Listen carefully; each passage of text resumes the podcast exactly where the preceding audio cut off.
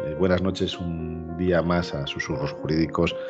Hoy vamos a hablar de propiedad horizontal, hoy vamos a, hablar de los problemas típicos de las comunidades de vecinos, de, lo que muchas veces vemos en series de televisión, en Aquí, no hay quien viva, todo este tipo de series que, muchas veces la gente cuando, cuando le hacen presidente de algo y entonces nos encontramos con, con la situación de que, de que no sabemos hasta qué punto es ficción o realidad. Lo hemos visto en muchísimas series como Alien Bill, que ah, había casos eh, súper llamativos, pero luego cuando hemos empezado a ejercer la abogacía hemos encontrado que esos casos pueden formar parte de la vida habitual.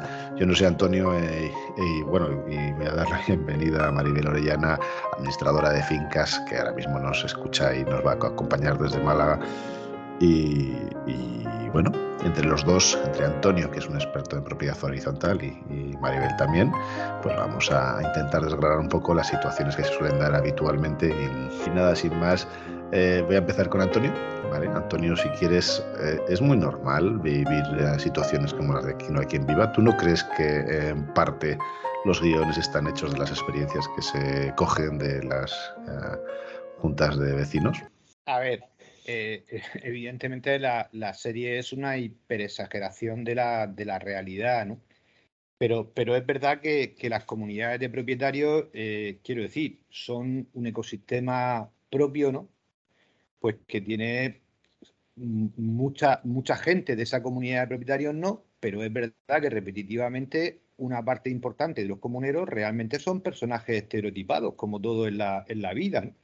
Eh, bueno, pues está el cotilla, está el comunero que es el ahorrativo y no quiere pagar nada, está el comunero que es el protestón, está el, ocupero, el comunero que es el experto, el experto legal de Google, perdón, está el justiciero, el presidente vitalicio, ¿no? Y entonces realmente lo, que hace la serie es llevar al máximo esos eh, estereotipos que es verdad que en algunas reuniones y en parte de la gente se produce. Claro, lo que pasa es que como todo como toda serie de humor que nos pone un espejo, pues son esos estereotipos absolutamente exagerados, ¿no? Pero bueno, una, pequeña base hay y más de una anécdota parecida, pues seguro que hemos vivido eh, los, que estamos, los que estamos aquí. Yo no sé, Maribel, si tú piensas lo mismo, si los estereotipos son eh, muy radicales o simplemente... Eh, no sé si tendrás algún caso donde la ficción supera la realidad. Me imagino que sí, ¿no? Bueno, yo antes que nada, pues daros muchas gracias por, invitarme a vuestros magníficos programas y este en especial que, tiene tanto que ver con lo mío. Pero antes de comenzar, eh, siempre tenemos un debate en Twitter, ¿no? Los que nos dedicamos a la administración de fincas, con esto de, como tú has dicho, comunidades de vecinos. Tengo algún compañero por Madrid que podría matarte por ello porque el término jurídico es comunidad de propietarios, lo cual es absurdo el debate porque efectivamente el propietario evidentemente es vecino y los vecinos pueden ser o no propietarios, pero lo que está claro es que son vecinos, ¿no? Entonces jurídicamente puede ser una cosa.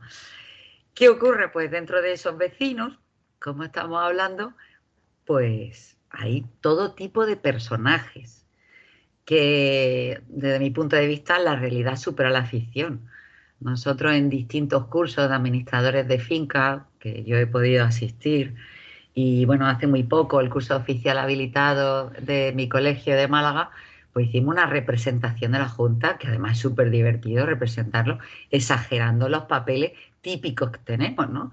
Las dos hermanas que van juntas a la reunión, que son mayores y viven juntas, eh, y además, vamos, lo, lo, realicé yo, ¿no? Puse el personaje de, Uber, ¿no? Conductor de Uber que va sobrado y sabe de todo y a todo se oponía, efectivamente. Pero que la realidad supera la ficción. Y hay personajes, pues, que les encanta ser presidente y protagonista. Después está, eh, porque también tenemos que diferenciar entre las personas que conforman la, finca, eh, que están los que van a las reuniones y luego están los que no van. Y entonces, pero los que no van son igualmente importantes en nuestro día a día, en nuestra labor diaria, de que se están quejando constantemente por todo ese tipo de personajes, de que la vecina atiende, que el perro ladra. Hay gente muy susceptible al ruido. Después otro tema aparte lo mal construido que está todo, ¿no? Pero, pero es cierto hay mucha gente susceptible. y muchísima gente con mucha falta de atención, con falta de cariño. Yo creo, vamos, tengo ya 52 años, ¿no? Pero a lo largo de mi vida, que he podido vivir en pabellones militares, en mi experiencia personal, yo creo que todos los que estamos aquí, que tenemos ya un bagaje, hemos vivido cómo se ha producido un cambio social también en las comunidades, ¿no? ¿No creéis vosotros eso? Que antiguamente había un concepto de vecindad muy diferente al que vivimos ahora. Os pregunto. Yo no sé, Ima, que has levantado la mano, ¿tú sí que ves la, la diferencia? Sí, y en mis propias carnes, lo que dice Maribel, yo creo, no sé si lo he contado aquí, pero es una cosa que cuento mucho. Yo cuando llegué, yo soy de un pueblo, ¿vale? De un pueblo de 800 habitantes. Y yo me fui en primero de debut a estudiar a Madrid. Me fui a Leganés, que se supone que es una ciudad más o menos grande, aunque se diga que es un pueblo. Y yo llegué y aluciné mucho porque no había hecho más que llegar y me encontré a cinco personas en la escalera dándome la bienvenida que ya sabían toda mi historia. O sea, mm, pues había una comunidad en la que yo de hecho a mis vecinos los sigo queriendo como si fueran de la familia. Es verdad que esa comunidad efectivamente funcionaba así, era una comunidad, un bloque construido que llevan toda la vida viviendo todos allí y, era como una gran familia y la relación entre vecinos, hombre, entre unos más que otros, evidentemente, pero yo hay con algunos que sigo teniendo relación y los, nos seguimos llamando vecinos. Y es cierto que cuando me he cambiado de piso a otros sitios, pues me he encontrado que ya no hay esa relación tan personal entre los vecinos eh, como había antes. Yo eso sí, sí que lo he notado. De todas formas, también voy a decir otra cosa más. Yo os admiro a los que dedicáis a la administración de fincas. Porque, bueno, no, no, quiero, no quiero mm, imaginarme en una, una reunión de ese tipo nunca.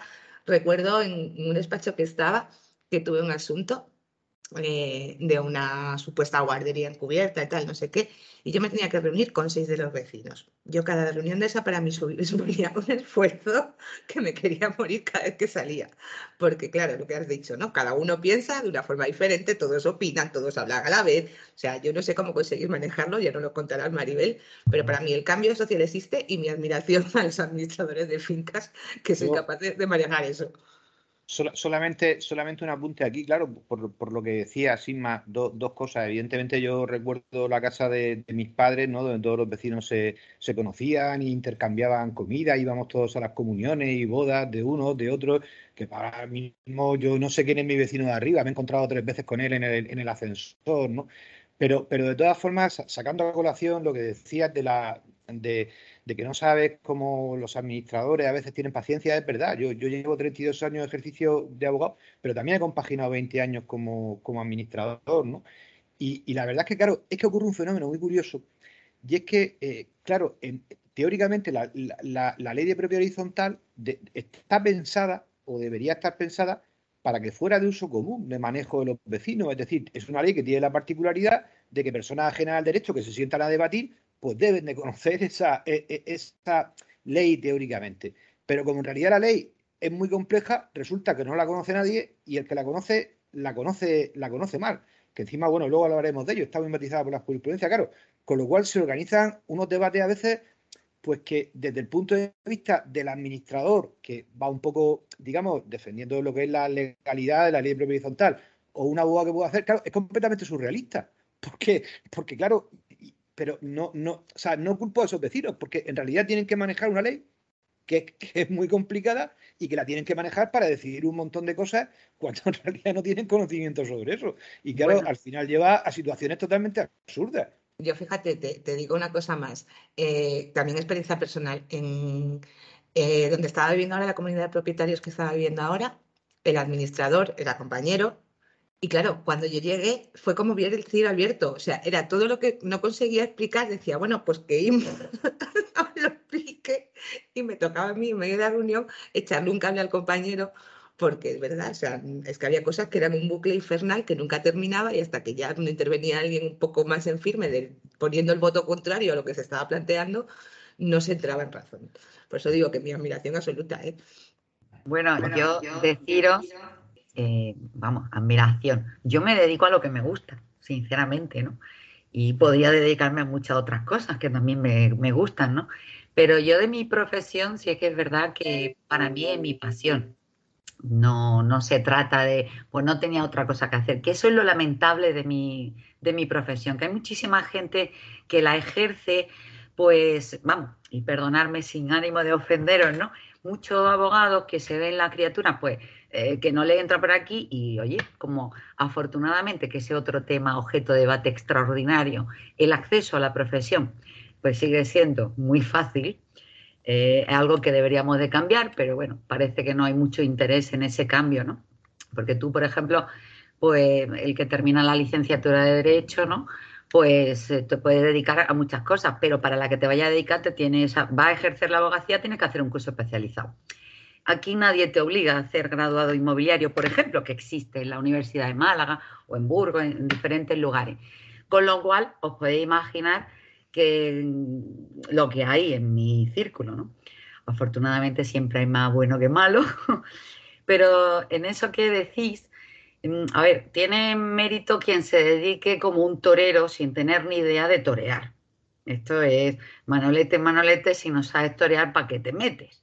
Entonces, en ese sentido, ¿no? Yo, por ejemplo, cuando escucho a mis compañeros, ¡wow! Terminé a las 2 de la mañana la reunión y yo los miro asombrada, digo, ¿cómo va a ser eso? Para empezar, claro, tú tienes que tener formación, una formación jurídica, una formación financiera. O sea, la formación del administrador de finca es, bastante interesante, pero también tenemos que ser conscientes de que todas esas áreas de conocimiento, en alguna pues flaqueamos. Yo, por ejemplo, en la actualidad, yo tengo, por ejemplo, eh, externalizado el servicio de contabilidad, porque es la parte que menos me gusta sinceramente, y además me hace perder el tiempo, que eso me lo hace otro administrador de finca en Murcia, por ejemplo, y yo estoy dedicada pues, a, otras cosas. Como decía Antonio, claro, tú dices, todo el mundo debería de conocer, es que todo el mundo no podemos saber de todo, Antonio. Esa es la realidad. Igual que el propio derecho, hay gente que, que está especializada en distintos campos, no todos los abogados. Yo he recibido cartas de legalidad en mi despacho de abogados que es para darle un premio. Sinceramente, tú dices. No, perdona que te interrumpa. Yo lo que me refería, lo que me refería es que la ley de propiedad horizontal, curiosamente, por ejemplo, la ley hipotecaria, ¿no? Pero la ley de propiedad horizontal está hecha para que la, conozcan teóricamente los vecinos y puedan manejarla en el funcionamiento de la, de la comunidad. Ese era el espíritu de la, de la ley del, del, del 60, ¿no? Sí, claro, pero que vivimos en el 2022. El espíritu se ha debido de extinguir, ¿no? Pero eso lleva a una situación absurda, ya seguimos, es que claro, los vecinos, los pobres, pues no tienen por qué conocer la que es técnica, pero tienen que manejar, o sea, teóricamente tienes que estar decidiendo cosas durante una reunión eh, presuntamente con conocimientos de esa ley. y, los, pobres no tienen por qué tenerlo. las comunidades de propietarios se rigen por el título constitutivo, por la ley de propiedad horizontal y los acuerdos adoptados en Junta. Lo, mejor que puede tener una comunidad es un buen administrador de finca que les asesore. Y como todo cargo de servicio, el servicio que uno presta, el de abogado pasa igual, tiene que ser un cargo de confianza. Tú tienes que confiar en tu administrador. El problema, nuestra ley es muy cortita porque tiene muy poquito artículo, pero sí que es cierto que, vamos, y eso, pues yo tengo la fortuna y la suerte de conocer a muchos compañeros que ejercen la abogacía, lo que nos divertimos en el ejercicio de la interpretación de los distintos artículos, que da para debate, Antonio, tú lo sabes, ¿no? Si no, no existirían los pleitos, ¿no? Esa es la realidad. Entonces, claro, eh, hay que saberlo interpretar siempre, ¿no? Y hay gente que interpreta para mover a sus aguas. Yo, si queréis, os cuento una anécdota muy desagradable que sufrí hace unos poquitos de años eh, que acabó en el juzgado una agresión por parte de un compañero que no solo es administrador de fincas, sino que además era abogado. Y a mí ese, ese caso no se me olvida. Y todo venía de atrás, de tiempo atrás, que en la reunión él era propietario, yo era la administradora de una comunidad donde él era propietario. Y es de estos abogados me perdonáis porque en todas las profesiones pasa, o algo sobradillo, ¿no? Esto muy engominado, muy arreglado, joven y bello, porque era guapo el muchacho, todas las cosas estas. Y entonces, bueno, pues era una comunidad de estas que están construidas como en una laderita de monte.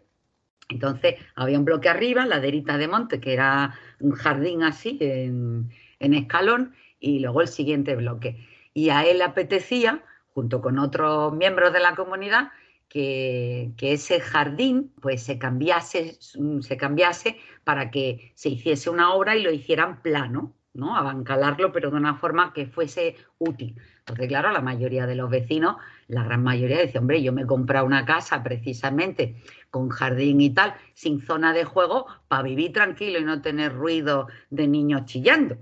Pero claro, yo me cojo mi división horizontal de esa comunidad y yo lo que veo que eso es jardín ornamental no veo que sea un jardín de otro uso.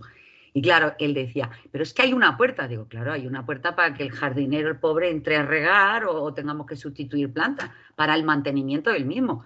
Pero si esto tenemos que hacerlo, hay que cambiar el uso. Y eso conllevaba una votación diferente a la, a la pretendida.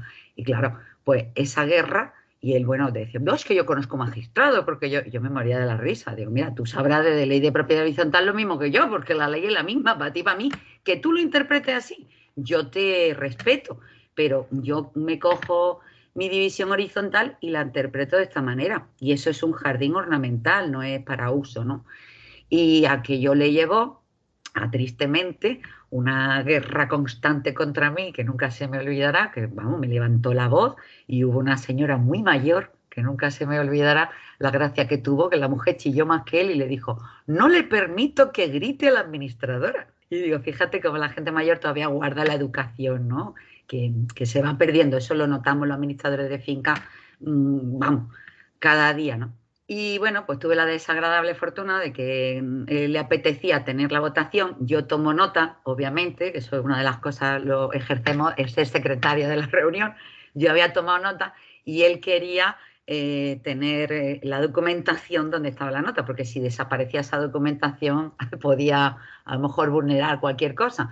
Como no, yo no se la di en ese instante, digo, no, ya se recibirá el acta y tal, pues él se fue para mí y tiró de la carpeta y yo no sé por qué sentí el afán de, que la carpeta era como algo muy importante y me agarré a la carpeta, bueno, y nos puede imaginar, vino policía, guardia civil, en fin, tremendo.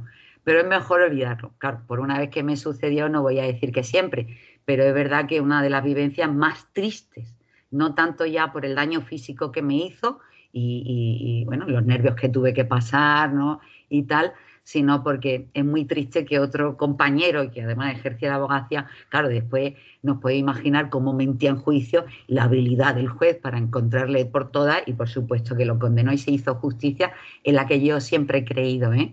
Siempre. Y con la verdad se va a todas partes.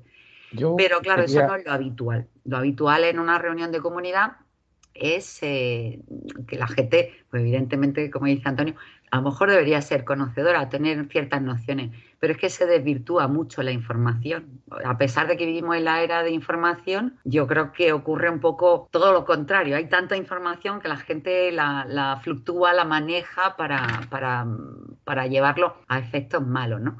Yo, sinceramente, creo que moderar la Junta, que es una de las habilidades que ha de tener un administrador, pues se modera estupendamente. A mí una junta, pues dependiendo de los puntos que lleven el orden del día, sean 8, sean 10, sean 12, que algunas veces los tenemos de muchos puntos, pues más o menos yo envío la convocatoria y yo pongo hora estimada de terminación. ¿Por qué? Porque todas las personas que vamos a una reunión generalmente somos padres y si no somos padre y madre, pues tenemos vida para irnos al gimnasio, como decía antes Guillermo, ¿no? para lo que sea. familiar, sí. Efectivamente. Y entonces es muy importante que tú sepas eh, decirle a la gente más o menos en qué, en, qué margen de hora, no, pues tú dices hora y media, porque además yo también lo justifico, ¿no? Yo, una de las cosas que a mí me han gustado mucho, de las muchas que he estudiado a lo largo de mi vida, fue psicología. No la ejerzo, por supuesto, pero la utilizo mucho. Y efectivamente el cerebro a partir de dos horas eh, ya no damos más de sí. Oye, Maribel, ¿y cuáles, son, cuáles son los principales conflictos jurídicos que podemos dar o se dan usualmente en las comunidades de propietarios? A día de hoy, los mm. que yo más tengo, en mi experiencia personal, son los ruidos. Los ruidos. Los ruidos. ¿Y el, eh, el uso de zonas comunes, quizás, también?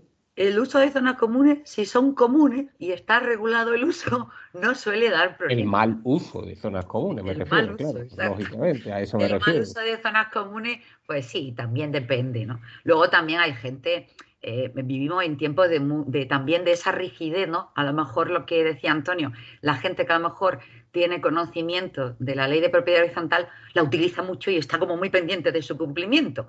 A ver, si un vecino está haciendo, que te digo yo, un traslado porque se marcha o ha venido un inquilino nuevo o está haciendo una obra y en un momento determinado, durante tres días, tiene unas losas pegadas a la pared y tú tienes que pasar por el pasillo, no, no podemos ser tampoco tan tiquismiqui.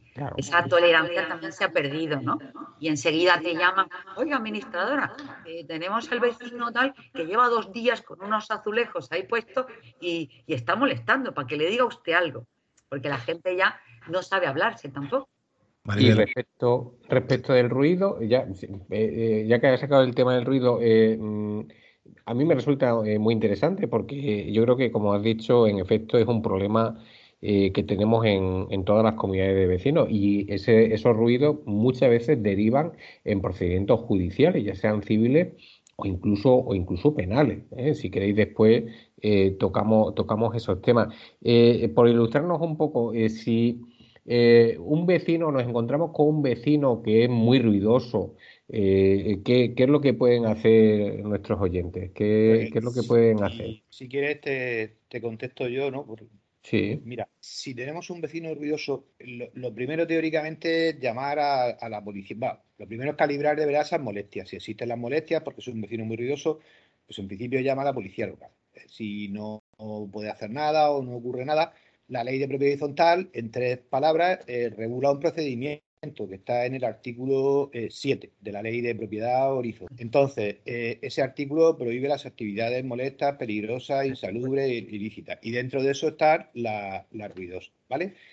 una vez que la comunidad tiene la, la, prueba o cualquier procedimiento de que existen esos ruidos, abre un procedimiento especial, el artículo 7 en dos palabras, en el cual la comunidad tiene que aprobar eh, requerir a este, o sea, se le requiere al propietario por parte del presidente diciendo que hay ruido, etcétera, etcétera, y si no hace caso, la comunidad de propietarios aprueba la acción judicial del procedimiento del artículo, del artículo 7 de la ley de propiedad horizontal. Como en cualquier procedimiento, JR, pues tú tienes que acreditar, la comunidad tiene que acreditar que se están produciendo eh, esos ruidos. Y además, como dice eh, Maribel, la jurisprudencia distingue muy bien entre lo que es ruido ocasional e puntual y la actividad que es molesta, que excede lo soportable por, cualquier persona. Entonces, una vez que se acredite eso, mediante, eh, ya te digo, denuncia a la policía local, declaraciones de los vecinos, en fin, hay eh, informes sobre técnico de sonido, hay muchas formas de, hay muchas formas de probarlo, pues eh, eh, al final el juez declara esa actividad como molesta, la declara prohibida y el vecino pues tiene que eh, dejar de hacer esa, esa actividad, con el, con el riesgo además de que si reitera, la ley de propiedad horizontal abre la posibilidad incluso de privarle del uso de la, de la vivienda y, también, no, no, solo si lo reitera, sino también dependiendo de la gravedad que pueda llegar a, a, a tener, ¿no? Y termino, ese, precepto que se discutía si era constitucional o no, esa parte, ¿no? Porque claro, privar del uso de una vivienda, de la propiedad, joder, pues choca un poco con, la Constitución. El Tribunal Constitucional ya eh, dijo que sí, que se podía, que se podía hacer, y ese es el procedimiento normal eh, que tiene que seguir una comunidad de propietarios muy, muy resumido. Claro, claro. pero un segundo, ¿Y, pero qué pasa con, esos inquilinos? Porque claro, eh, eso es cuando son propietarios directamente, pero hay muchas veces que el propietario lo que hace es alquilar a un tercero. Sí. Y esos terceros son los que generan el ruido. No, no, no pasa nada, lo, prevé la ley de propiedad horizontal, es decir, eh, la, ley de propiedad horizontal, vamos, lo normal en esos casos en la práctica es que primero te pongas en contacto con el propietario a ver si el propietario lo puede solucionar. Pero si el propietario no lo puede solucionar, la ley de propiedad horizontal te permite la acción directa de la comunidad de propietarios frente a los ruidosos, porque habla de ocupantes, no de propietarios. Es decir, el artículo 7, el que te estoy comentando, pues, para, ir contra, para, ir, para hablar en castellano, para ir contra los ruidos, etcétera, etcétera, la ley no lo limita a los propietarios, habla de ocupantes. Por tanto, vale para inquilinos, para usufructuarios, para una persona que le haya dejado el piso, para los propietarios. Puede valer la justicia material también, ¿no?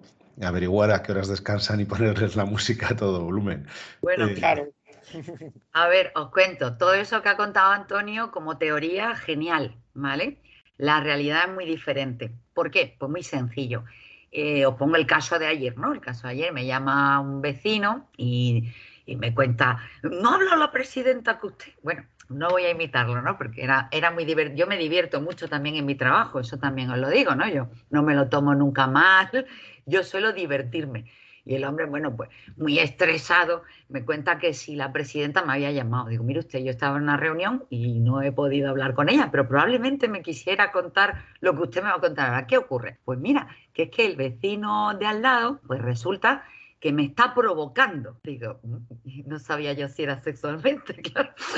Y digo, ¿qué tipo de provocación? Claro, yo muerta de risa para mí adentro, ¿no?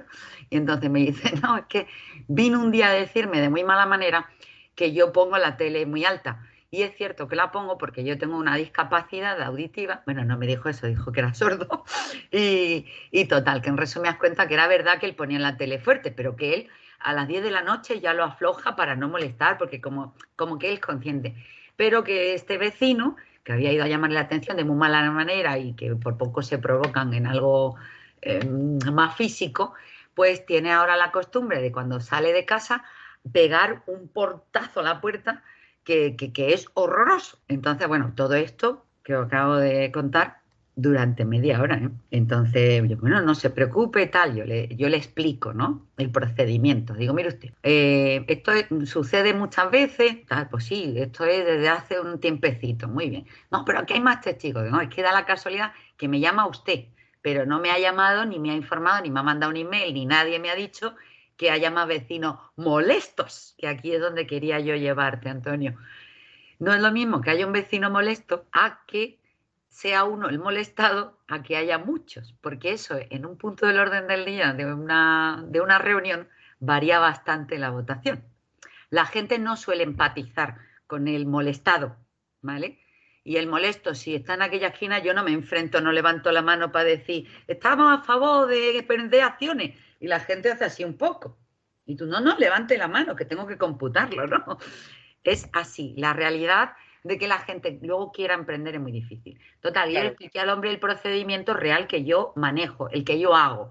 Digo, bueno, no se preocupe, eh, porque son inquilinos, ¿no? Los del portazo. Vale, pues yo voy a hablar con la propietaria a ver si puede ponerse en contacto con su inquilino y, hombre, que ceséis un poquito en esto, porque, hombre, hay que un poquito mediar el conflicto, porque si algo tenemos los administradores de finca con los que nunca cuenta nadie, es que somos mediadores de conflictos, no os imagináis a qué nivel. Entonces, a mí lo primero que se me ocurrió es llamar a otro vecino con el que tengo un poquito más confianza y que es un hombre muy razonable y le pregunté. Y dice, totalmente cierto, Maribel, dice, mi casa tiembla cada vez que el otro yo no sé lo de la música porque a mí no me llega, dice, pero lo de la puerta es real. Entonces, claro, hay que llamar a la propietaria, decirle que, hombre, pero te das cuenta que es como una especie de conflicto personal.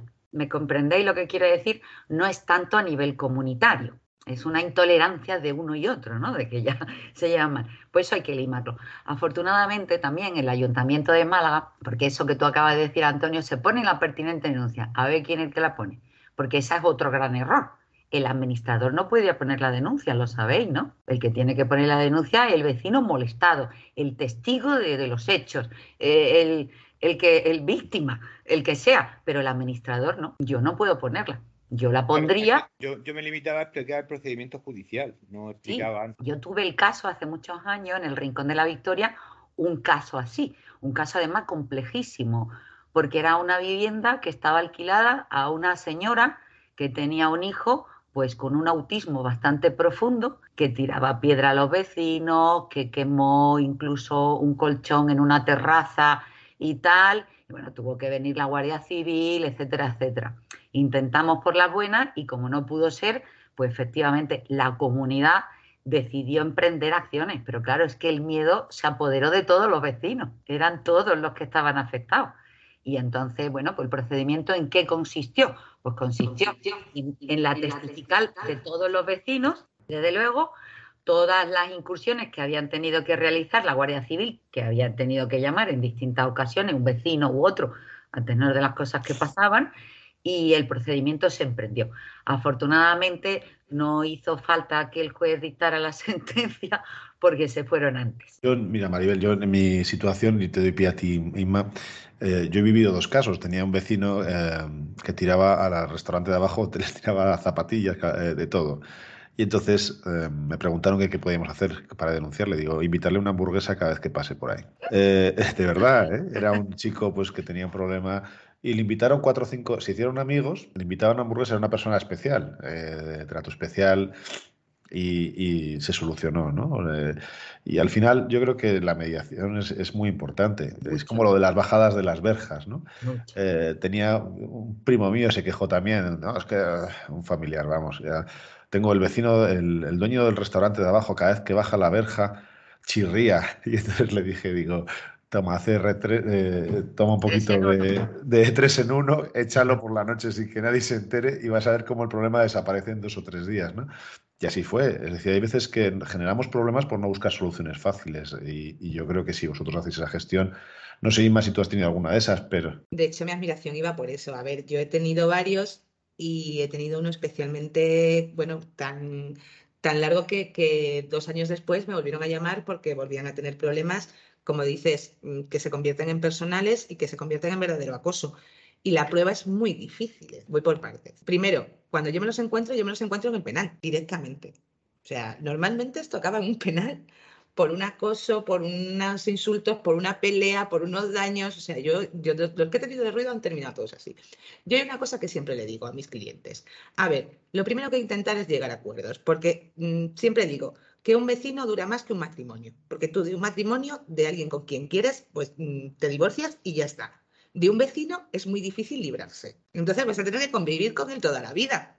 Eso vas a tener que vender la casa para irte, porque va a llegar un momento que no aguantes más. Entonces yo siempre intento llegar a acuerdos, pero es cierto que lo que me acabo encontrando casi siempre, ya estamos en el penal porque se han insultado, porque como he dicho, porque se han agredido, porque se han hecho daños, porque me ha rayado el coche, porque me ha quemado no sé qué y me ha manchado la ropa. O sea, que se vuelve además una guerra en la que efectivamente unos se molestan ya a otros, como estás diciendo tú con lo de la puerta. O sea, yo esto empieza con una vecina de arriba, hasta que te digo que son dos años, después me vuelven a llamar, es la vecina de arriba la que molesta a mi cliente, la denuncia a la mía por unas supuestas amenazas y demás. O sea, no solo la molesta, sino que además, como te digo, eh, la denuncia por unas, por unas amenazas. De hecho, ganamos el tema, pero me costó la vida porque los vecinos no quieren ir a testificar. Menos mal que la presidenta en este caso, si era una señora muy coherente y muy tal, y vino y contó todo lo que había pasado. Pero es que después de dos años me vuelven a llamar. Ahora, este otro señor le está haciendo la vida imposible, pues como está diciendo ella.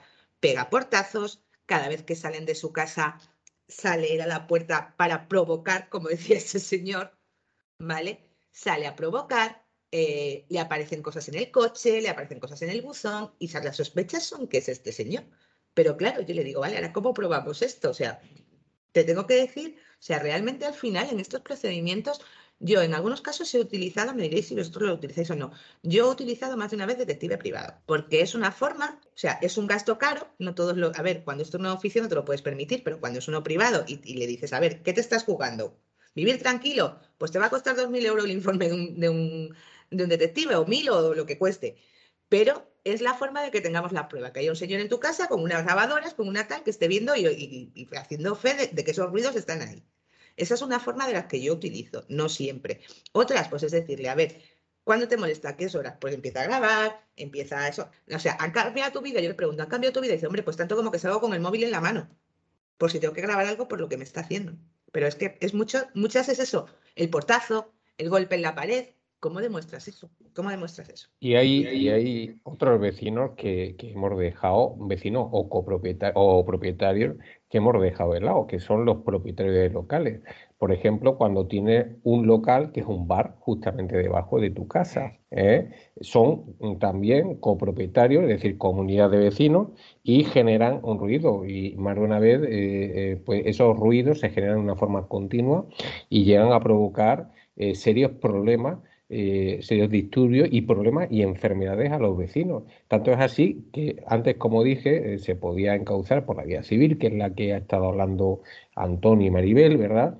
eh, pero también se pueden causar por la vía penal, ¿eh? con un delito contra el medio ambiente, si los ruidos son muy continuados y si dañan a la salud eh, de las personas. Tanto es así que los ruidos continuados pueden generar y generan, de hecho, eh, depresiones, eh, ansiedad y, como digo, mm, genera graves problemas a la salud de las personas. Estrés acústico le llamo yo. Sí, sí, sí, pero, pero es verdad. Eh, mira, el, Código Penal lo, lo, castiga en el artículo 325, lo tipifica en el artículo 325, aunque es cierto que el Tribunal Supremo viene criticando eh, la forma en la cual el legislador ha llevado a cabo eh, la redacción de ese artículo, eh, exactamente respecto a los ruidos que generan daño a las personas. ¿no?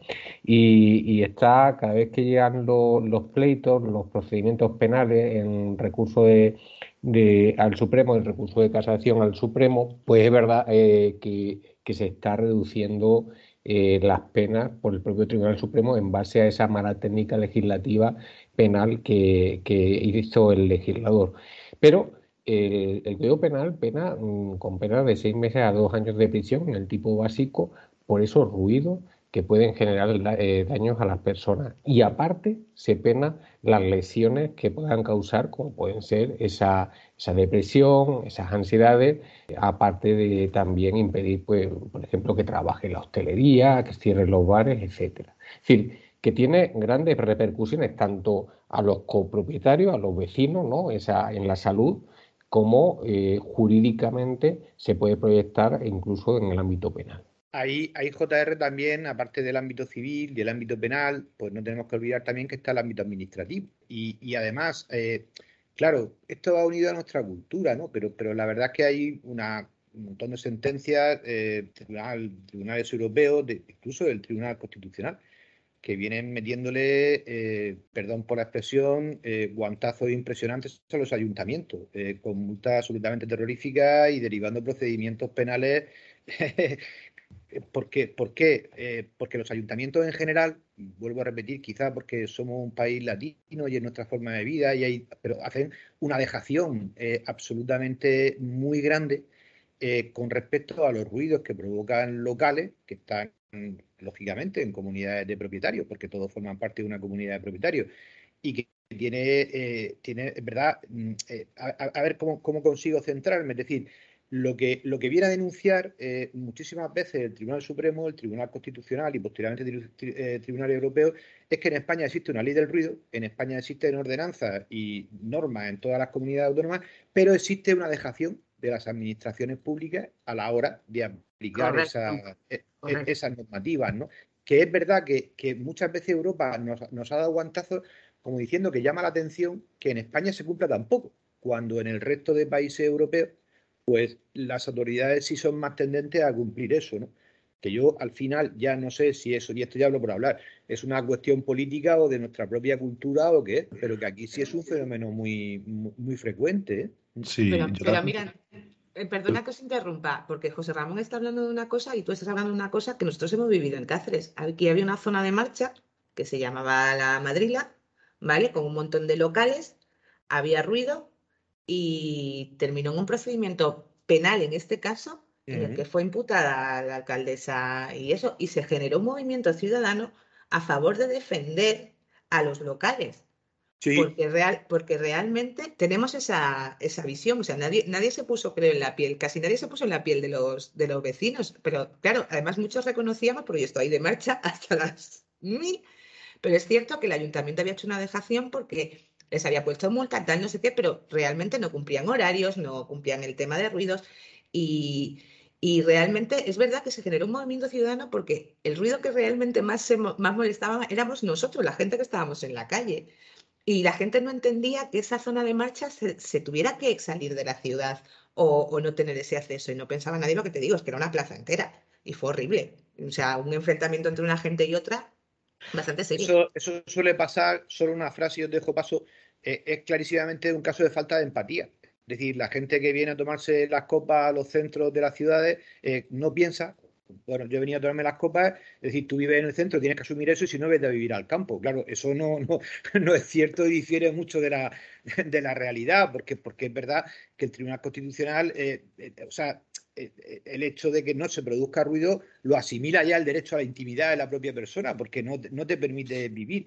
Pero, pero es verdad, es muy curioso, ¿no? Y el, y otro día, y termino, hablaba con un, con un compañero que es el, con un compañero que es el presidente de la plataforma antirruido en España y está muy movilizado con todos esos temas y tal, y, me comentaba eso, que bueno, yo en Cartagena también lo he padecido por temas que llevo, que es que es verdad que la gente en general ahí no apoya a que lo están sufriendo, apoya a los locales, pero claro, es, por una pura falta de empatía, no es por, no es por otra cosa. Vamos a ver, yo creo que... Em, bueno, de hecho Cáceres estuvo a punto de perder, o sea, habló de perder el título de Patrimonio de la Humanidad por esas fiestas o esos botellones en la calle. Es la amenaza típica que se hace.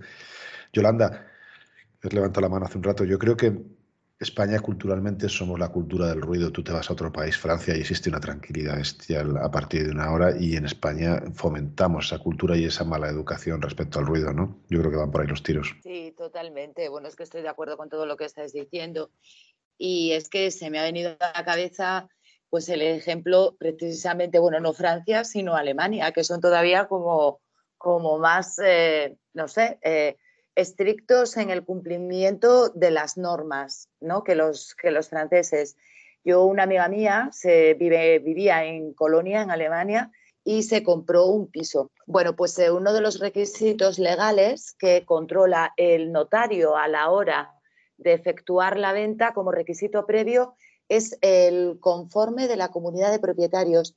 Es decir, ella una vez que había hablado con el vendedor de su piso, ella compraba, eh, se pasó una tarde tomando el té con los ancianitos de su edificio, era un edificio antiguo, para que la comunidad de propietarios autorizara la venta. No era un requisito imprescindible, es decir, pero sí se incorporaba a la escritura del notario, ¿eh? como que eh, la comunidad de propietarios había accedido tras conocer al nuevo propietario para que se incorporara como nuevo propietario después de la, de la, de la, de la operación. A mí me resultó, bueno, curiosísimo, ¿no? El, el, aspecto este, pero no sé si eso, evidentemente eso en España no, no podría existir, porque me puedo imaginar lo que sucedería en una reunión de ese, de ese cariz. Pero fijaros lo sorprendente, bueno, sabéis que Colonia quedó destrozada después de la, durante la Segunda Guerra Mundial y se edificó, eh, bueno, se hicieron bloques pequeños, casi todos, eh, bajos, eh, como de entre 6, 10 viviendas, básicamente. Bueno, cuando yo llegué a su casa, mi amiga me dio una llave y me dijo, esta es la llave, y le dije, la llave de tu casa, digo, me falta la del portal. Y me dijo, no,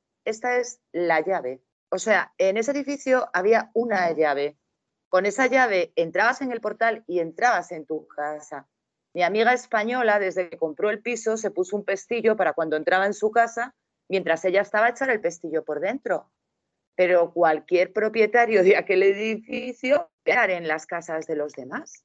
Y luego, bueno, había cosas súper curiosas, como organizaban el tema de la recogida de residuos y todo esto que aquí nos volveríamos locos. Sin embargo, ellos, con su orden y con su sistemática, te lo hacen fácil porque tú sabías que solo podías sacar basura de tu casa dos días a la semana y el resto la tenías que tener acumulada en tu casa. Y nadie decía nada porque lo tienen asimilado porque lo tienen interiorizado, el cumplimiento de las normas. Y, había, bueno, pues un pequeño jardincito que por semanas cada propietario se ocupaba de, atender y de cuidar. Y bueno, ya no te digo el tema de los ruidos. Mm, había un patio común grande, muy grande, para varios bloques, y allí desde una hora determinada, o sea, no se oía absolutamente nada. Yo había levantado la mano, sí. Sí, la habías levantado. Eh, saludamos a Marc que entra por ahí por detrás. Eh, Maribel. Es muy, típico, no sé si te habrás encontrado con situaciones de. Tía Guillermo.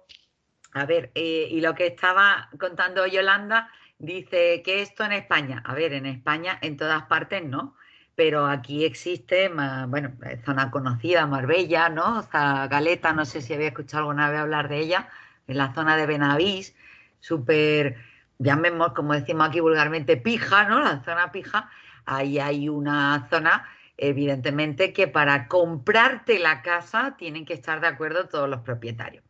Eso no es lo usual. De todas formas, yo no sé si pensáis lo mismo que yo en, bueno, en vuestra experiencia personal como, como defensores que, que os toca defender, que eso también te quería decir yo antes tú cuando has defendido a este hombre, lo has defendido, pero no en nombre de la comunidad, sino como entre personas, ¿no?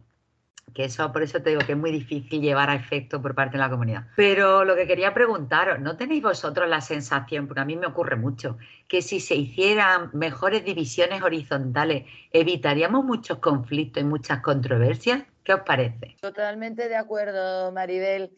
Eh, en las divisiones horizontales se ponen cuatro normas básicas sobre lo que son elementos comunes, sobre si los propietarios de los bajos pueden distribuirlos, agregarlos, segregarlos, etcétera, etcétera, pero no se entra un poco a cuatro normas más básicas, te quiero decir, de todo lo que estamos hablando, o sea, eh, y no se hace, y se debería de hacer, porque claro, hay muchas eh, de las modificaciones que luego para hacer una modificación de esa escritura de división horizontal requieren unanimidad o mayorías tan cualificadas que es imposible llegar a la modificación jamás en la historia de ese edificio. Entonces, plenamente de acuerdo contigo, cuatro cositas más que se pusieran en las divisiones horizontales servirían de muchísimo. Yo, yo lo veo así. Y luego, por supuesto, que todo el mundo tuviera pues una regulación no solamente de los estatutos de la comunidad, que la gente lo conociera, porque decía Antonio, la gente conocer la ley. Pues si no conoce los estatutos ni las reglas de, régimen interno, se van a aprender la ley. Es muy difícil. La gente escucha, habla, me ha dicho un vecino, eh, mi cuñado que abogado, eh, que esto es así. No pueden imaginar la de, la de cosas divertidas que ocurren, ¿no? Y ahora, en los últimos años, bueno, de estos dos últimos tres, en relación a, la limitación barra prohibición de viviendas de alquiler turístico. ¿Eh, Antonio? Antonio, di Pues eso, eso es la realidad, supera la ficción. De entrada, yo el día 10 tengo una reunión en una comunidad que llevo aquí en Málaga, eh, donde lo vuelvo a llevar al orden del día porque hace dos años mi antecesora, que además ejercía la abogacía, no solo era administradora, sino que además era abogada, de verdad que si os enseño cómo la ha redactado, podéis estar un rato riendo, eso no se puede llevar al registro, es infumable completamente. Entonces yo lo voy a volver a llevar para repetir esa votación, que supongo que debe ser muy similar, con constancia de los votos de cada uno de los propietarios, ¿no? y pasados sus 30 días, pues ya hacer ya mi diligencia de que todo está en orden y que se ha cumplido los tres quintos y bla, bla, bla, ¿no? Pero todo eso que yo me acuerdo en su día, porque claro, tenéis que entender que los administradores de finca, a los que nos gusta mucho la profesión y tenemos la suerte de tener grandes personas con formación, como el caso de Antonio Navarro Serfa, que para mí es un maestro por la de cosas que comparte, yo aprendí mucho con él, pues tener teléfono del que sabe es muy útil. Porque yo, Antonio, mira, que he redactado este punto, ¿tú cómo lo ves? Y el hombre, pues cuando puede, me echa una manilla y dice, pues está bien redactado, Maribel, pero esto así o esto así. Pues eso es una gran ventaja, ¿no? Porque es importante tener eso, la visión de, de otra persona que tiene más conocimiento que tú y que haga que eso pues sea fructífero, ¿no? Que esa es otra cosa también lamentable. Yo creo que los administradores de fincas que no, que no ejercemos la abogacía y que estamos sueltos en esto, pues tenemos que tener en nuestro despacho o al ladito, pues un abogado. Igual que hay que tener un arquitecto, hay que, hay que tender a ese tipo de profesionalización, ¿no?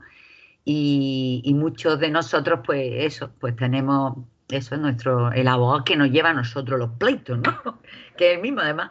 Yo en mi caso particular, yo lo tengo, el que me lleva los monitorios, fantástico. Después, lo, si tengo que emprender acciones que nunca llego, vamos, muy pocas veces se han tenido que llegar a emprender, también hay que, contra, aunque eso tiene mucho que ver con los ruidos, ¿eh? Eh, contra el promotor inmobiliario, ¿no? Yo tengo un caso que me gustaría muchísimo contaros de enjundia total de una comunidad aquí en Málaga que Y bueno, después esto lo va a escuchar algún vecino, seguro, porque esto se cuelga en Spotify, pero no me importa contarlo. Pues en el edificio em, quiero decir muchas cosas sobre este edificio. Se llama Picasso y es picasiano. En todos los sentidos. Todo eso. Tú llegas y tú dices, Dios mío, la ha pasado esta rampa. La rampa dobla. No os podéis imaginar. Yo esta comunidad la cogí hace como unos tres años y mis antecesores, pues no sé qué lo que pasó, emprendieron conforme a la ley de ordenación de la edificación, contra el promotor, el arquitecto, la madre, la suegra, todo el mundo. Yo eso no lo había visto nunca, pues yo siempre he visto por, por relación contractual este tipo de procedimientos, nunca lo había visto así. Supongo que, que el abogado pensaría que, que a lo mejor estaba perdido el promotor y a lo mejor quiso además sostenido con un, con un informe de un técnico para echarle de comer aparte, pues no puede imaginar cuántos miles de euros, ¿no? Porque, hombre, una cosa, si está rota, está rota, pero tú no puedes exagerar el informe. Bueno, pues el hombre gana en primera instancia, lo pierden en segunda, y porque claro, en segunda, los abogados del seguro que defendían a los distintos profesionales, pues claro, a todos, vamos, tenían para dar por todos lados. Y claro, pues en, la, audiencia pues le dan la razón. Así fue. ¿Y eso qué implica, amigos míos? Costas, pero costas de nivel insospechado. Os estoy hablando de costas que, bueno, perdonadme que, me, he ido. Después se van al Supremo Colegio. O sea, te quedas alucinado, ¿no? O sea, te dices, si has perdido en segunda instancia, ¿cómo es posible que ese administrador no lo asesorara que todos los administradores sabemos que el 80% se pierde, que los abogados también lo saben, y, se fueran, ¿cuánto creéis las costas? 300.000 pavos de costas. Imaginaros, es una pasada, ¿no? Y aquí tengo que decir que yo alucinaba en colores, porque esto todo fue este verano este verano pasado, cuando yo me encuentro con toda esta movida. Claro, yo soy la nueva administradora que me encuentro con la herencia que se llama, ¿no? Y no podía ser a beneficio de inventario, ¿no? Me lo tuve que quedar todo como estaba. Pues, ¿cuál era mi misión? Pues tratar de ayudar al máximo posible. Y en ese sentido, igual que hay malos abogados, en este sentido tengo que deciros que hay muy buenos abogados porque son muy buenas personas. Y yo me reuní con los abogados contrarios que alucinaban igual que yo lo que había pasado, pero tío, es que son 100.000 euros. Pues les tuve que pedir que si por favor, porque la circunstancia económica de la comunidad es muy, muy dura, ¿no? Que nos hicieran un descuento y que por favor me dejaran pagarle en dos años. Y los dos, tanto la abogada que llegó al Supremo, que esa es la que más pasta se lleva la mujer, lógicamente, porque ella ganó la, segunda instancia, y luego también eh, en el Supremo nos hicieron un descuento, uno del 10%, el otro del 20%, y en dos años a pagar, que todos los meses le hacemos la transferencia. Los vecinos en esa reunión, que fue para grabarla, yo de esa reunión salí felicitada por un montón de vecinos, porque era una reunión muy dura donde si tú estás pagando 60 euros, pues ahora vas a tener que pagar 130, porque si tú te comprometes con los abogados a pagarle en dos años, yo tengo que sacar el dinero de algún sitio préstamos bancarios para estas cosas, como comprenderéis, no te dan. Y están haciendo doble, imaginaros, ¿no? Y, esa reunión fue de órdago, porque claro, eh, siempre hay gente que cree que, que, eso no puede ser así, ¿no? Que, que pagar más y, no sé qué pretendían, ¿no? Que los abogados ejercieran sus acciones reclamando lo suyo, ¿no? Pero bueno, hubo votos. De todas formas, es muy, es, muy importante esto que has dicho, Maribel, en el sentido de que también hay que saber que en un momento determinado los pleitos cuestan, por decirlo. Entonces, eh, efectivamente, pues administradores que se empeñen en, en, litigar constantemente cuando a lo mejor hay otras formas de solución. No hablo de un caso grave, por supuesto, de un caso de una responsabilidad como, bueno, como de la que estabas quizás hablando, ¿no? Pero sí que es cierto que ahí también está vuestro papel, ¿no? De, de intentar, pues lo que decías al principio, saber conducir las reuniones, saber llevar un poquito a la gente pues por otros cauces que puedas, eh, pues no, pues, pues, pues, lo que se dice vulgarmente de templar gaitas y de, y de más menos contentar a toda la gente, ¿no? Es muy importante esto que, has dicho, sí. La verdad es que sí, pero que también eh, mucha gente, el no contar con profesionales, con, con, cualquiera, porque si tú no sabes, lo que decía antes, manolete, manolete, si no sabes autoridad, ¿para qué te mete? Pues yo en alguna ocasión, sabiendo que no íbamos a llegar a pleito, he asesorado a la comunidad que tuviésemos un abogado para ir a una reunión con, con un promotor. ¿Por qué? Porque es importante también. Y si ese señor cobra sus honorarios, bien pagados están y bien pesados. Porque esa cultura española nuestra de todo me lo quiero ahorrar, por favor, tiene que desaparecer. A ver, en España hay grandes profesionales. Cuando tú haces una obra, tú tienes que contratar a un técnico. El técnico haga su informe y a partir de ahí pedimos los distintos presupuestos.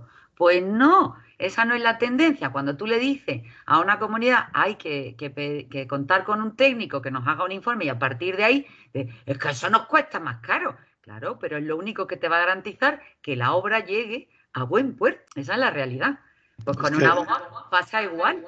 la gente se, quiere comprar una casa y con lo que me ha dicho mi cuñado, lo que he visto en Google, no. Aquí los extranjeros en Málaga tienen esa cultura extraordinaria, ¿no? Pero ellos, bueno, tienen la figura también en, su país del solicitor, que no es el lawyer, y entonces ellos no se les ocurre ni por asomo irse a comprar una casa sin, sin, de la mano de su abogado. Aquí los abogados hablan inglés, que lo sepáis. Aquí hay gente muy dotada y muy formada y, tienen más clientes extranjeros que de nuestra propia. Es muy fuerte, es muy fuerte. Yo de todos modos. Tenemos que contribuir todos un poquito en la esfera que cada uno nos movamos de defender lo bueno que es tener un profesional que te asesore, pues, como tú dices, pues yo en mi, en mi trabajo como administradora, los abogados el suyo, los técnicos, los arquitectos, todo, yo siempre lo digo, ¿no? Es como cuando el problema que siempre surge, ¿no? Con esto de, yo es que tengo un administrador que me hace los monitorios y a mí me encanta, ¿no? Digo, no, no, si la ley no lo permite. Ahora, que la ley me lo permita, aunque yo lo haga hay un abismo. Pero que usted es la administradora, que ese dinero no lo podemos ahorrar. Y yo digo, sí, pero es que verá usted, usted cuando se pone malo, ¿a dónde va? ¿A la farmacia o al médico? Porque... A mí me, gustaría tocar un, tema ¿no? que me, parece muy interesante y que hemos vivido por, la pandemia también, que es el hecho de que, de que tenemos una ley que es del año 1960 y aunque ha sufrido cantidad de reformas, está absolutamente desfasada para la vida, para la vida actual. Es decir, no, no contempla los problemas que se producen actual, actualmente. ¿no? Y un ejemplo lo hemos podido vivir ahora mismo con el COVID, que la verdad es que era imprevisible para, para todo, pero durante dos años las comunidades de propietarios, hasta prácticamente el final, han estado paralizadas, con lo que ello conlleva de la vida de los vecinos, de tomar un montón de decisiones, etcétera, etcétera, porque no se podía celebrar juntas y no, la ley no preveía algo tan simple como debería ser actualmente, como hacer juntas telemáticas. Como eso, muchas cosas, ¿no? También ha llevado un problema implícito económico muy importante, que, además salió un artículo muy bueno en, expansión y a partir de ahí se empezó a hablar, que las comunidades de en toda España, en el conjunto, mueven muchísimo dinero. Porque reformas de edificios, eh, quiero decir, eh, construcciones que haya que hacer, y, resulta que hablábamos de cientos de millones de euros. Y como consecuencia de, la pandemia y no poder adoptar decisiones, pues no se podían llevar a cabo. Y, los sectores de la construcción de empresarios llegaba un momento que decía, oiga, solvénteme esto, porque es que hay una parte del negocio que me lo está quitando, ¿no? Y como eso, he puesto dos ejemplos que hemos vivido con el COVID, ¿no? Pero como eso, mil pequeñas cosas, partiendo de la base de que la sociedad, desde el año 60 hasta ahora, o sea, es que no se parece absolutamente en nada, y sin embargo, esta ley, que es para el funcionamiento muy del día a día, no es como un código civil o, como una ley de enjuiciamiento criminal, pues no, no, no, se ha cambiado. Cierro solamente, por si queréis comentar algo, desde el Consejo General de la Abogacía Española, del Consejo General de Administradores de Fincas, pues se ha pedido 20.000 veces que se cambie esa ley, al igual que otros colectivos, pero no, no se ha cambiado. Y en conclusión, pues tenemos una ley absolutamente matizada por la jurisprudencia, porque artículo a artículo para hoy, pues para mucho no vale. De todas maneras, Antonio, en Cataluña la ley está muy por delante de la nuestra, ¿eh? Mucho, muchísimo. Nosotros para empezar, todavía que vamos, yo soy muy conocida en Twitter por poner el hashtag de señor legislador Oyenos. Es que increíble que yo tenga que estar media hora esperando para celebrar en segunda convocatoria, cuando Cataluña ya lleva seis o siete años que no lo tiene, por poner un ejemplo. Y respecto a las juntas virtuales, que sin duda ha tenido mucha controversia y bueno, y distintos aspectos también diferente, porque claro, como todos los juristas, pues uno tiene una visión, otra otra. el señor Vicente Mago decía una cosa, otro, otro señor decía otra, aquí hemos estado un poco todos mareados. Pero vamos, tú no te preocupes, que nosotros hemos celebrado nuestras reuniones estupendamente, ¿eh? con pandemia. Se envía email a los vecinos, pasa esto, no nos podemos reunir, pero ¿qué opináis de esto? Yo guardo todo eso email con la respuesta de todo y se hace una obra por lo más pronto con mixto. Porque ya te digo que España, si en algo somos, somos resolutivos. Y entonces al final no incumplimos nada y después, cuando se ha podido celebrar la Junta, pues lo hemos puesto en el orden del día y hemos ratificado ese acuerdo que hemos hecho todos por correo electrónico. Y buscamos las soluciones sin vulnerar nunca eh, nuestras leyes ni nuestra ni nuestras cosas, ¿no? Pero, pero sí, eh, la modificación de la ley es algo necesario. Incluso el propio lenguaje de la ley también sería necesario cambiar. Y efectivamente el Consejo General lleva año, año, año. Sería, fíjate, una pequeña modificación sería un copia-pega de la catalana, que tampoco, no es decir que la tienen que, o sea, un poquito copia-pega, pero por estas cosas que también existen en la política, ¿no? Pues, pues nada, pues no se hace pero algún día llegará, como a vosotros pasa con otras leyes, ¿no? Hay que, hay que tener esperanza, Maribel. Pues ya sin más, em, sacando las pequeñas conclusiones que sacamos del programa, como que eh, un abogado siempre es necesario, como siempre con carácter preventivo, que es una de las cosas que siempre decimos, que nadie nos busque cuando esté el problema, sino para evitarlo. Y los administradores de finca también, Willy. Y los administradores de finca siempre, sí. No, yo pienso que la, especialización y la profesionalización de considerarlo una profesión dentro de... Somos esenciales, hemos sido esenciales, compañeros. Así que, sin más, Maribel, muchísimas gracias por, por la compañía, por habernos acompañado hoy en el programa a Yolanda, Ima, JR y Antonio por eh, la preparación del mismo y Mar, que está por ahí a escondidas, pues eh, daros las gracias y, a los que habéis aguantado hasta el final del programa, como siempre, agradeceroslo y buenas noches. Un besazo enorme. Adiós.